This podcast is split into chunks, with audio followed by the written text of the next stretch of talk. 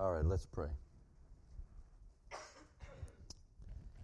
Our Father God, we approach you with your word open, the sacredness of your speech to us, the description of who you are and what you've done, what you're doing, what you will do. All these things, Lord, we hope to feast on, to grow in our hope and our joy, our holiness, our uh, dependence upon you. And so, Lord, I would pray now that you would come speak to us and teach us of who you are and who we're depending on, relying on, who it is that we direct our faith to, our prayers to. Um, Lord, who you desire for us to know you as by simply defining who you are. And so we are glad to be arrived together at this moment. We're thankful that you would so keep and preserve these things to speak to us today. Uh, we pray that you would unveil anything that is veiled before us, that you would enlighten any darkened eyes or hearts or minds, and that you would cause your presence of peace to reign in our hearts in all circumstances. In Jesus' name we pray. Amen. We move now to the end of this letter of Second Thessalonians and to the letters to the Thessalonians. We look here at the benediction. We've already looked at a, a preemptive benediction that Paul gave to them earlier, uh, but now we look to this final benediction. The, the benedictions of Paul, the benedictions of Peter, are really important things to look at in Scripture. They tell us a lot about what these guys, these apostles, um, view as the most pure, essential things that they want for the church, that they want for the people that they're writing to. They kind of boil everything down, and if you're going to say goodbye for possibly the final time, as Paul is maybe doing here with the Thessalonians, he's, he's going to make sure and leave them with the correct words. You know, you don't just want to say bye, see you later. But he's bidding them um, goodbye with, with a pronouncement, with a prayer of blessing. And it's always in these benedictions a reminder, as well as the greetings.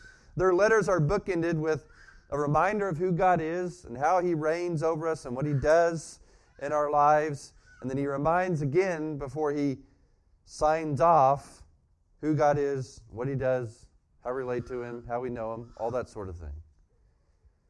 So it's really important that we pay attention to these benedictions. And especially this one, because He gives the Lord a title or recognizes a title in and of himself that means a lot for us. For all of us who deal in this world, in this time, in this place, in this climate, with certain anxieties. And you can see in this world, and especially in this time, and in this climate, a desire from the evil one to create unrest and a lack of peace. All those things are utilized by him for the express purposes of us not looking at the one who provides those things the clarity, the peace, the unity, especially in the midst of chaos and turbulence and darkness. And so we look now, starting in verse 16, of this Lord of peace. Paul says, as he begins to sign off, Now may the Lord of peace himself give you peace at all times in every way. The Lord be with you all. If we want to summarize these letters to begin here, we have to recognize the current state of the Thessalonian church and the unrest that surrounds them. They've been persecuted from the beginning of their existence. Now, think about that. Think about planting a church somewhere where you are persecuted from day one for existing as the church. That's them. Not only that, but some of that persecution has led to some um, heretical um, ideas, people trying to whisper or speak lies into their midst to cause unrest, to disturb their peace as God's people, as they exist under the Lord of peace. So they have had this unrest that has surrounded them at all times. Some commentators will discuss Paul's discussion of peace here as something that's not actually associated with the church, but it's outside the church that's plaguing them. And I would disagree. I don't know who I am to disagree with these commentators, but I'm going to because I think from what he has discussed in these past two letters about how to bear with the brothers, how to have patience with them, how to how to restore and keep unity and peace by good doctrine, it would seem that they are disturbed or have uh, something coming against their peace from both outside and within the church. So, to remind them that the Lord is the Lord of peace is kind of a big deal as he ends his letters to them. Because it's something they are easily distracted from, so, something they easily forget about him. Now, two things have been concerning them the whole time. Number one, unrest about the end times. There's some misunderstanding and some confusion about how, how all this gets wrapped up, how Jesus uh, presents himself in victory and rescues his church and redeems his church for all eternity. There's some confusion there. And number two, there's persecution, of course. There are specific Jews in their midst, in their town, who will stop at nothing uh, to cause them trouble. I mean, after all, they are the ones that drove Paul out of town in the first place. So, confusion about the end times and persecution from people outside of themselves. In, inside themselves, they have idleness because of the misunderstanding about the end times the thinking that they missed it, that Jesus drove by and, and invited people on the bus and they, they missed it. That's not how this works, right? We've, we've been over that, we've discussed that, we know what this is. But I want to focus in here on, on Jesus as Lord of peace and what that is and how that is and all the goodness wrapped up in the fact that Jesus is the Lord of peace. How we see these things about him from the very beginning. How the Old Testament describes him as that Prince of Peace. How in the New Testament you have over 10 times God called the God of peace. How you have on almost every benediction of Paul and Peter a discussion about how he is the Lord of peace, how he ushers in peace, how he grants peace.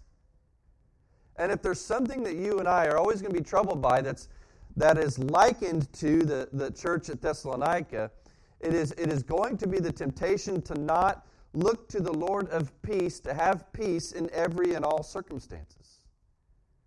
Something that is transcendent about our existence than the rest of the world is that we would have peace in the midst of all sorts of circumstances, which would proclaim to the people that are watching that we have hope in something outside of ourselves and something that is um, above and beyond all circumstances that we face in this world. If there's anything that everyone in this world is sure to encounter, it is moments where peace is absent. And the whole goal here today in focusing in on Jesus as the Lord of peace is to remind you that even when you assume or think that peace is absent, it is because your eyes have been taken off, taken off of the one who is the Lord of peace. If he reigns in peace, if he is peace, if he brings peace, if he has brought peace once for all, if we define what peace is, then you will know that even though I don't feel it, even though I don't uh, seem to see it, it is existing because Jesus is existing over all things now. So we have peace.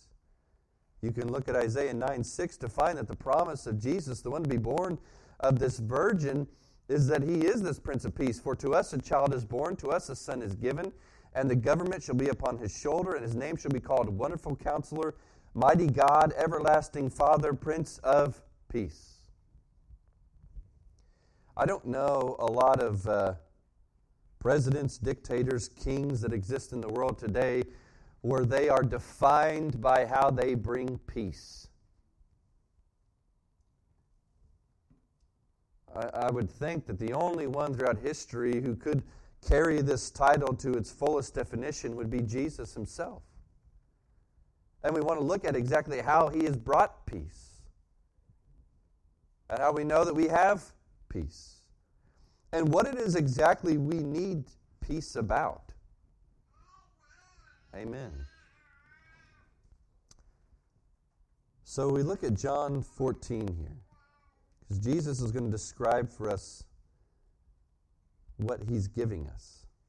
And I start in verse 26 of John 14 because I want us to place this in the proper context.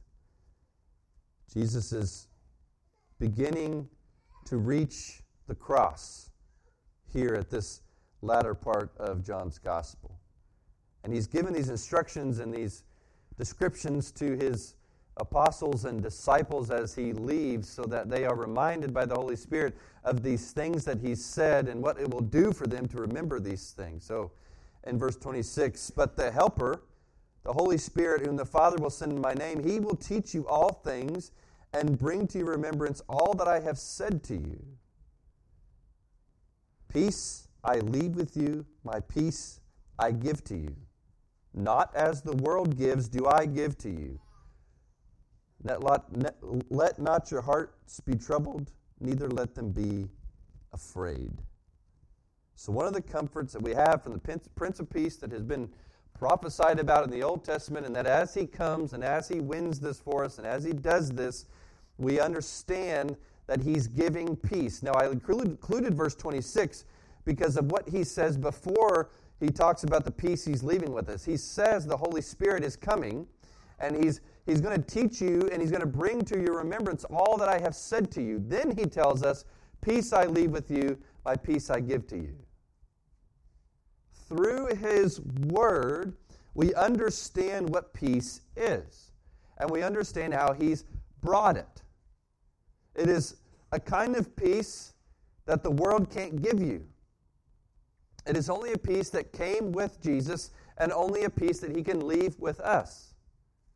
Therefore, in light of what he gives and what he brings and who he is, and how the Holy Spirit's going to do that with his word, his promises, his declarations, his commands, let not your hearts be troubled, neither let them be afraid because Jesus gives peace. And if Jesus is Lord, then he's Lord of peace. And if God is sovereign, meaning he has authority and rule over all things at all times, then if he reigns in peace as the God of peace, then peace we can have and we cannot be troubled and we don't have to be afraid. And we're going to look in a little bit exactly what that means, but essentially it means that we don't have to be afraid of anything. It is tempting for us to be afraid and to not have peace because we don't know God's plans at all times, but we have to know that His plans are good at all times for goodwill. That the circumstances themselves and our human understanding and our, and our temporary understanding, our existence in time and space, don't allow us to understand or see the full picture of God's goodness and all that He does through all circumstances.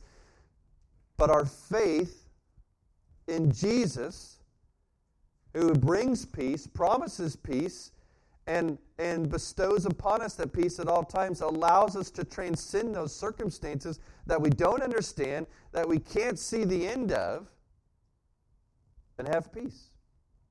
Because it depends on Him. And that's why one of the biggest doctrines that I hope to teach you um, is the sovereignty of God. If He's not sovereign, then He cannot work all things together for good. But if He is, then everything falls under His uh, uh, command to do good everything. And if that's true, then we have peace. Hearts don't have to be troubled. Fear doesn't have to define us. Because faith is in someone who reigns supreme over all those things, and he reigns in peace.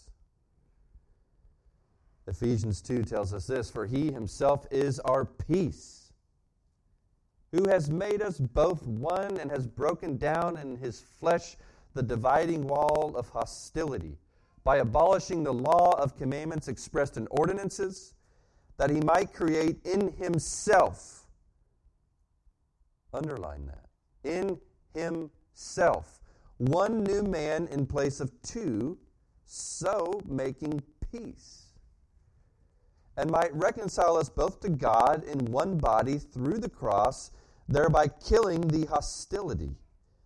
And he came and preached peace to you who are far off and peace to those who were near. What's that tell us? That at the cross, Jesus killed the greatest problem that, that disturbed and stole peace from the world hostility with God as his enemies. If you, if you back up in Ephesians 2, I think to verse 2 or 3, or maybe I'm wrong, but it talks about us, maybe verse 4, talks about us being children of wrath. Well, if you're children of wrath and your enemy is God, then is there any peace for you? No. There is a there is an existent a disturbed existence at all times because you are existing under the heavy hand of God who has all power and all might and exercises his will above and through all things. You are doomed. There's no peace. But if Jesus remedies that, if he reconciles that, if he transforms us from children of wrath to children of God, then, then the hostility's gone. It says in verse 16 that he killed the hostility. So then he preaches peace with God. That's peace. If you don't have peace with God, then you have an artificial peace.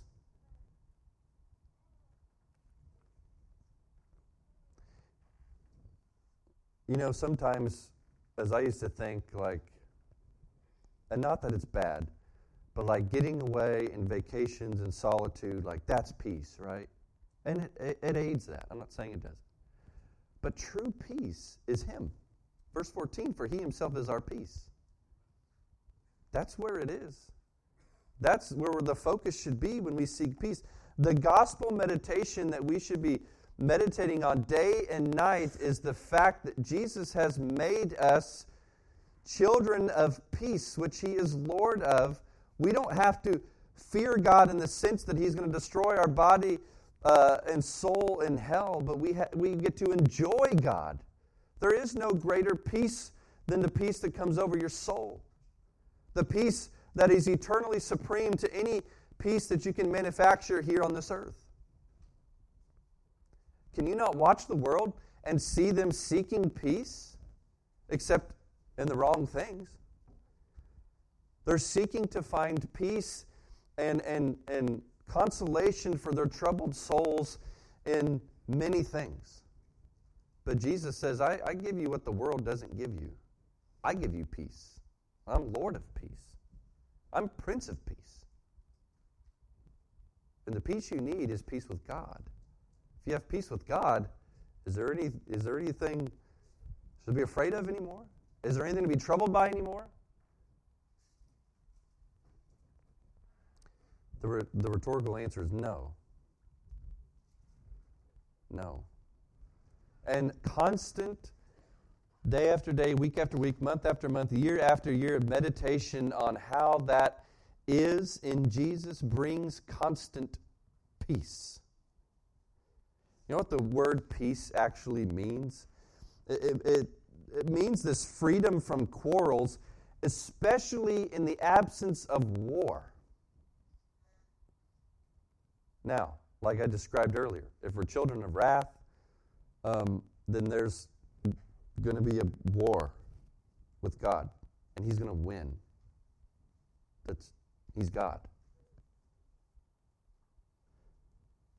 But if there is no war anymore with the one who will defeat you, but if you're on his side,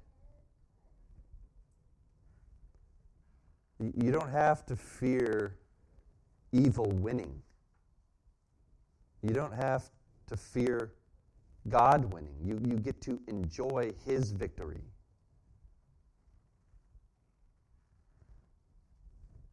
So, how does his being the God of peace affect you?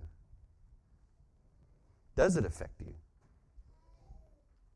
Well, if it affects you, you understand the gospel. You understand peace is yours through Jesus.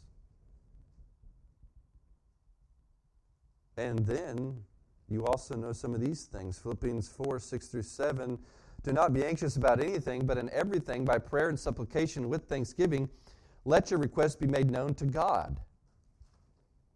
As a result, the peace of God, which surpasses all understanding, or which is greater than all knowledge, will guard your hearts and your minds in Christ Jesus. if you know that God is not your enemy, but He is your Father through Jesus, then you know that He cares about you as His child, and anything that's causing you great anxiety, great angst, or unrest can be given to Him or spoken to Him through prayer with thanksgiving, knowing that He knows and will take care of it for the good of His children. And if that's the case, if that's the faith you have in your mind and your heart, because He's told us to do it, and He's told us He'll take care of us, then what? The peace of God, which surpasses greater than all knowledge, will guard your hearts and minds in Christ Jesus. You can have great and grave problems, but if you're a child of God, you can know that ultimately this will work out not only for His glory, but for your good. Not only that, that even in your discipline, which may cause you great anxiety and unrest, it will work for good and bring you more peace, bring you more joy. It's what He wants for His people.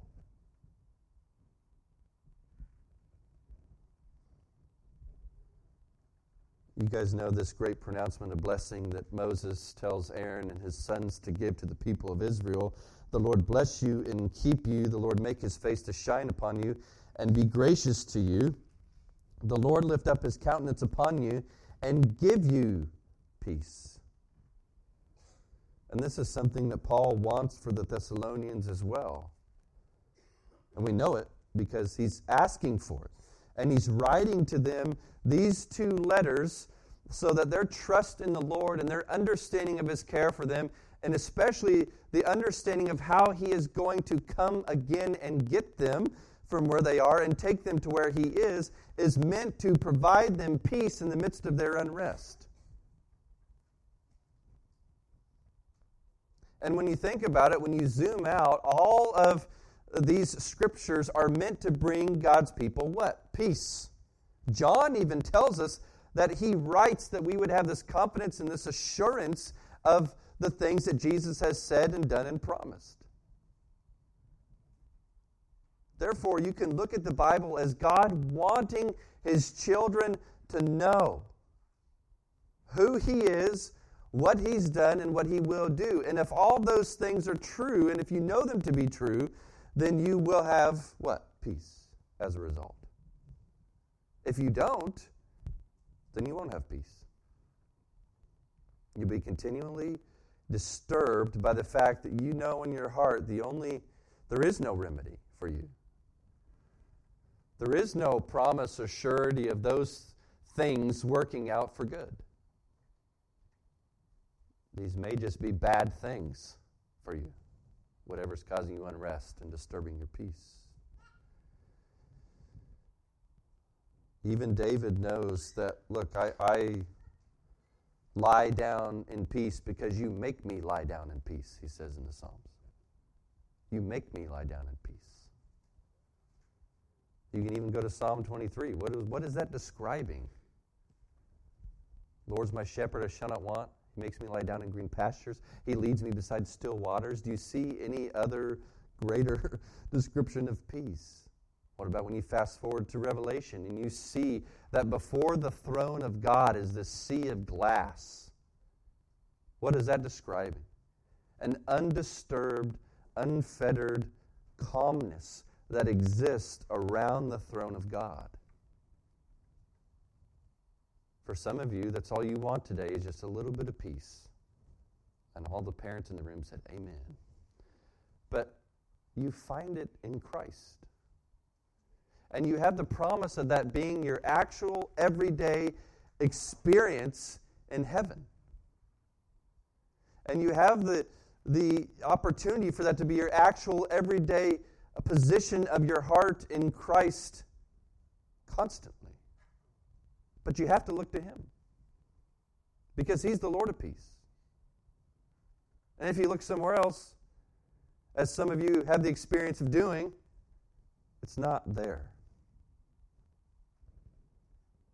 Gosh, we could spend a lot of time going through the testimonies of men and women who have sought peace in so many things and come up empty or come up wanting more and more because it can't satisfy the longings of their soul for peace.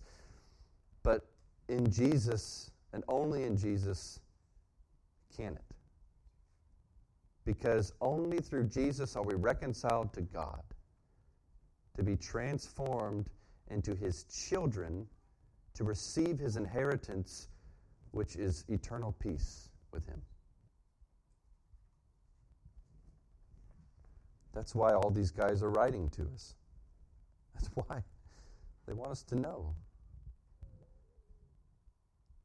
We'll move to verse 17. There's much meditation to be given there. And I hope you would continue that. But verse 17 I, Paul, write this greeting with my own hand. This is the sign of genuineness in every letter of mine. It is the way I write. Paul is assuring them again for their peace, again for their assurance, again for their confidence that, look, I am the one writing to you. With, with my own hand, I'm, I'm signing this letter. I'm, I'm writing these words. I'm, I'm, I'm putting my personality in them so that you know if I've written to you once and I've, if I've written to you a second time, you know this is how I write. It's his distinguishing mark. It's, it's really important, too, in, in uh, verifying the validity of, of these letters is there's a, there's a hint of personality in the way that Paul writes. There's things that he says, there's phrases he uses, there's, there's just ways in which he discusses the things of God that are unique to who Paul is. And I've talked about before, but I'll give you a hint again. One, one of the, the distinguishing marks of Paul's writing is his gospel rabbit trails. And they're not rabbit trails, so to speak. They're fleshing out the gospel. When he even mentions, he's, when he's discussing a certain problem or a certain issue or a certain topic, and then he begins to mention the Lord Jesus Christ or, or his salvation of us, then he'll take off into this rabbit trail of what the gospel is. And it'll blow our mind. Kind of like in Philippians 2. And he's kind of entreating them to, to get along and look at other people's needs before themselves. And then he goes off into this than to this. Look at the humility of Christ, who became a man, who humbled himself by becoming obedient to the will of God, obedient even to the point of death. I mean, he, he just does this all the time. And so they, they should know, they should take comfort in the fact that this is not one of the false letters from one of those false super apostles that existed in the first century, but this is from Paul himself. And if it's from Paul himself, we know he's an apostle of the Lord Jesus Christ, and therefore what he's writing to us is not just from him, it is from the Lord Jesus Christ, who has given Paul a new heart, who has done these things in him to give to us. And he assures them of that as well for their comfort and for their peace. And then he bids them adieu in verse 18. The grace of our Lord Jesus Christ be with you all. The unmerited favor and kindness of, of the anointed and promised Savior be with you. It's a powerful statement. Whenever you see Paul use all three descriptors and titles, Lord Jesus Christ, he is enforcing or, or pushing forward the full thrust of who Jesus is. He is, he is helping you to recognize the majesty and the, the miraculous nature of his salvation in being God who promised to save his people. He's putting that above us and he's saying, His unmerited favor and kindness be with you all. You know, it would be a silly and a small thing to say that the unmerited favor of so and so be with you. But, but if it's the unmerited favor and kindness of the sovereign one of the universe, who is the Lord of peace that he established in verse 16, if that's who he's talking about, wow, what a, what a pronouncement or uh, an ask of blessing for us. The eternal grace, the the unending grace. That's what he wants for the people. Notice how he ends his letter to the Romans. The God of peace will soon crush Satan under your feet. The grace of our Lord Jesus Christ be with you. Now, if Jesus is the snake crusher of Genesis 3:15, if he has taken the the keys of death, if he has proclaimed victory over such things by his death on the cross and his resurrection from the grave, then Satan and all those enemies will be put under his feet. They'll be crushed, as was promised all the way back in Genesis 3:15. And to have his grace upon us or with us means that that becomes under our feet as well. So that all the evil, all the things that ail us and, and rob us of peace here in this life get placed beneath you in the grace of the Lord Jesus Christ. He just elevated you from a place of constant despair, and rightly so, to a, a place where He is, reigning supreme over these things, having eternal peace with the Father, dwelling at his right hand, speaking to him whenever he pleases, about with whatever he needs to speak to him about, enjoying constant eternal fellowship in his glory, that becomes yours. He crushes your enemies under your feet if his grace is with you. And if his grace is on you, that means his wrath is removed from you. There's nothing more terrifying, I always tell people, in all the universe than the wrath of God. Well, if that's removed from you, and if His grace, His favor is upon you, there's nothing greater. So if you have the greatest thing you could have in all of the universe and in all of the heavens, don't you have peace? Don't you have joy? Don't you have gladness? We were just talking in Sunday school. Uh, how do we know that this gospel, this grace of Jesus has entered somebody's heart? How does it reflect out? if they've experienced these things, well, they'll have joy. They'll have peace. Isn't that one of the fruits of the Spirit? That abides with God's people. As Jesus said, I'm sending my helper, and he's going to remind you of all the things that I've said and all the things that I've done.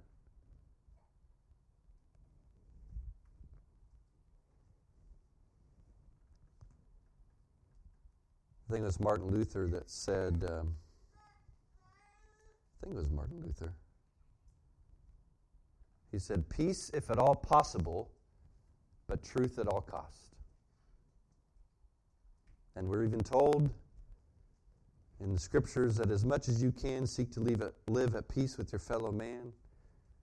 But the greatest truth in all of the universe is that God has sought to display mercy and grace by reconciling sinners to himself by the cross of his Son, pleased to crush him on our behalf so that we might be reconciled to him, which would mean that we would have peace with him. and we live for that. We live in the fear of God, which means we have a reverence for Him and are utterly amazed every day of our life that He has sought peace with us and has secured that through Jesus. And while we would love to live peaceably with our fellow man, they can't give us what Jesus can give us. And they aren't Lord. They aren't Lord of peace.